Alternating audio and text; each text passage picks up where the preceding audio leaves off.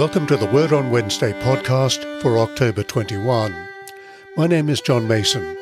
Thank you for joining us. In his book, The Big Ego Trip, Glynn Harrison, Emeritus Professor of Psychiatry, University of Bristol, UK, writes to the way the self-esteem ideology has led to a culture of narcissism and entitlement. On almost any measure you care to mention, he observes, precision of terminology, evidence of beneficial effect, potential for harm, philosophical integrity. Self esteem ideology promised big, but delivered small. It's time to turn back and set out on a different path. Dr. Harrison continues I believe the Christian worldview provides the coherent narrative that we long for. Why would an eminent professor of psychiatry suggest this? What does Christianity offer? It's said today that in order to live life to the full, we need first to learn to love and forgive ourselves. But the Bible sees things very differently, as we learn from Genesis chapter 1. Confusion exists over Genesis because, influenced by a culture of science, we ask the wrong question. Genesis is not interested in the how of creation, rather, it is concerned with the who and the what. The Bible narrative begins by telling us that God created all things and that everything has its origin and meaning in Him. Furthermore, we learn that God created men and women in His image. We are the glory of His work. And unlike other ancient creation accounts, we're not a final emanation created to serve the needs of the gods. Rather, God has ordered everything in such a way that under Him we have the responsibility and joy of overseeing His creation. As C.S. Lewis puts it in his Narnia series, we are royalty. As rulers under God, we are expected to learn from Him, to trust Him, and to find our meaning and purpose in him. However, as Genesis unfolds, we learn that the glorious hopes for humanity are dashed. In chapter 3, tragedy enters the scene of perfection and peace.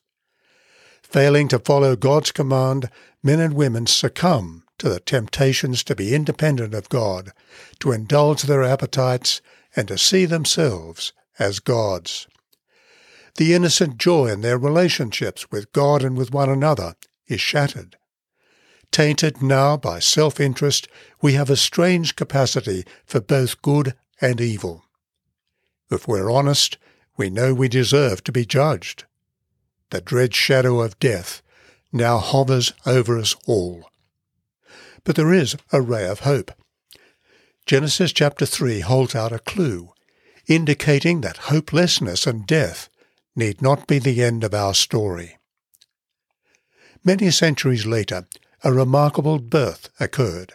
It's recorded by two witnesses Matthew, a Jewish tax collector, and Luke, a non Jewish physician. Astonishing though it is, both reveal that with the birth of Jesus, divinity came among us. The names the baby was given are significant. Jesus means God saves, and Emmanuel means God with us. Jewish and Roman historians of the time reference Jesus, but it is Matthew, Mark, Luke, and John who fill out the details. Jesus' public ministry focuses on the kingdom or the rule of God. Jesus is unique in history, in the purity and integrity of his life, the power of his words, his compassion for the needy, and in his unexpected capitulation to the deceit of the Jewish authorities and the power of Rome. Yet it was through his death and resurrection that Jesus the Messiah opened the door to life in all its fullness for anyone who turns to him in repentance and in faith. This is the Jesus whose counterintuitive Sermon on the Mount includes the Beatitudes that we are considering in this podcast series. The sixth Beatitude reads, Blessed are the pure in heart, for they will see God. Throughout the Bible, the word the heart speaks of who we are. Purity of heart is something God has always expected of his people. In Psalm 24, King David asks, Who shall ascend the hill of the Lord? Or who shall stand in his holy place? To which he had answered, Those who have clean hands and pure hearts, who do not lift up their souls to what is false, and do not swear deceitfully. God, the maker of heaven and earth, is holy. Indeed, when Isaiah, one of the great prophets, saw a vision of the heavenly throne room, he exclaimed, not wow, but rather, Woe is me, for I am a man of unclean lips.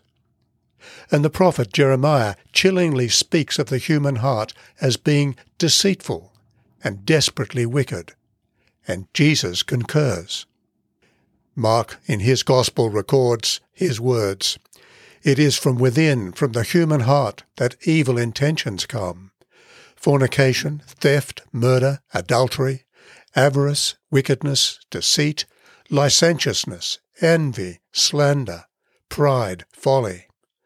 All these evil things come from within, and they defile a person. How then can anyone be pure in heart? It's important to read Jesus' words in the context of all the Beatitudes. Purity of heart is not a work nor a legalistic piety that will open the door into God's presence. Rather, in the flow of the Beatitudes, we are blessed when we are aware of our spiritual bankruptcy, our need for salvation, when we weep over our sins and the sins of the world, when we hunger and thirst for righteousness, and we turn to God in true, heartfelt repentance. Purity of heart, then, is the outworking of the salvation that Christ alone offers us and has achieved for us. The letter to the Hebrews says to believers, Make every effort to be holy. Without holiness, no one will see the Lord. God now expects the hearts of his people to be pure. Ask yourself, what is it that I think about when I put away my phone? Do I let my mind linger on images that have tempted me? What dominates my private thoughts? To what extent is my true inner self expressed in my words and actions? Furthermore, how do I view myself? Where do I look for meaning and purpose? Do I crave self-esteem through self-help mantras or the praise of others? Or do I thank the Lord because he has adopted me as his son or daughter? Do I now pray for his grace to live with a pure heart, taught by his word? While seeing God in all his glory is in the future for us, we can experience something of it now. For as we see and delight in the rightness of his ways, so our hearts will be drawn into a deeper love for him. To know God is to have his Spirit, the Spirit of the Lord Jesus within us, the Spirit who assures us that we can call God Abba, Father. No wonder Glynn Harrison wrote that the Christian worldview provides the coherent narrative that we long for. Blessed are the pure in heart, for they will see God. O God, who by the leading of a star revealed your beloved Son to the Gentiles, mercifully grant that we, who know you by faith, may after this life enjoy the splendour of your glorious presence, through Jesus Christ our Lord. Amen. Catherine Jacob will now lead us in the Lord's Prayer. Our Father in heaven, hallowed be your name. Your kingdom come, your will be done on earth as in heaven. Give us today our daily bread. Forgive us our sins as we forgive those who sin against us. Lead us not into temptation, but deliver us from evil. For the kingdom, the power, and the glory are yours, now and forever. Amen. Andrew Pearson will now lead us in further prayer. A prayer for peace. God of the nations, whose kingdom rules over all, have mercy on our broken and divided world. Shed abroad your peace in the hearts of all people and banish from them the spirit that makes for conflict, so that all races and people may learn to live as members of one family and in obedience to your laws, through Jesus Christ our Lord. Amen. A prayer for everyone in need. O God, creator and preserver of all people, we humbly pray for all sorts and conditions of men and women, that you would be pleased to make your way known to them, your saving power among all nations. We commend to your fatherly goodness all who are in any way afflicted or distressed, with any kind of sickness or sorrow, anxiety or need Lord, we particularly pray for your comfort for those who are grieved by the loss of loved ones at this time. We pray for the ongoing research into a vaccine and cure for COVID 19.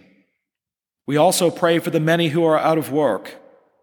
Give wisdom and compassion to leaders, enabling them to facilitate an effective economic recovery, and so provide opportunity for work for everyone. Lord, we also pray for those who are in physical, mental, or emotional danger at this time. Father, may it please you to comfort and relieve them according to their needs, giving them patience in their sufferings and a happy issue out of all their afflictions. All this we ask for the sake of Jesus Christ our Lord. Amen. The grace of our Lord Jesus Christ and the love of God and the fellowship of the Holy Spirit be with us all evermore. Amen. People involved in today's podcast are John Mason, speaker and writer, Andrew Pearson, the Dean and Senior Minister of the Cathedral Church of the Advent, Birmingham, Alabama, Catherine Jacob, a member of the Cathedral Ministry team, and music is from the Cathedral under the direction of Dr. Frederick Teardo and Zachary Hicks. Prayers are drawn from an Australian Prayer Book 1978, and the Bible readings are from the New Revised Standard Version. Please let us know if you have a question or a comment about this podcast. We'd love to hear from you.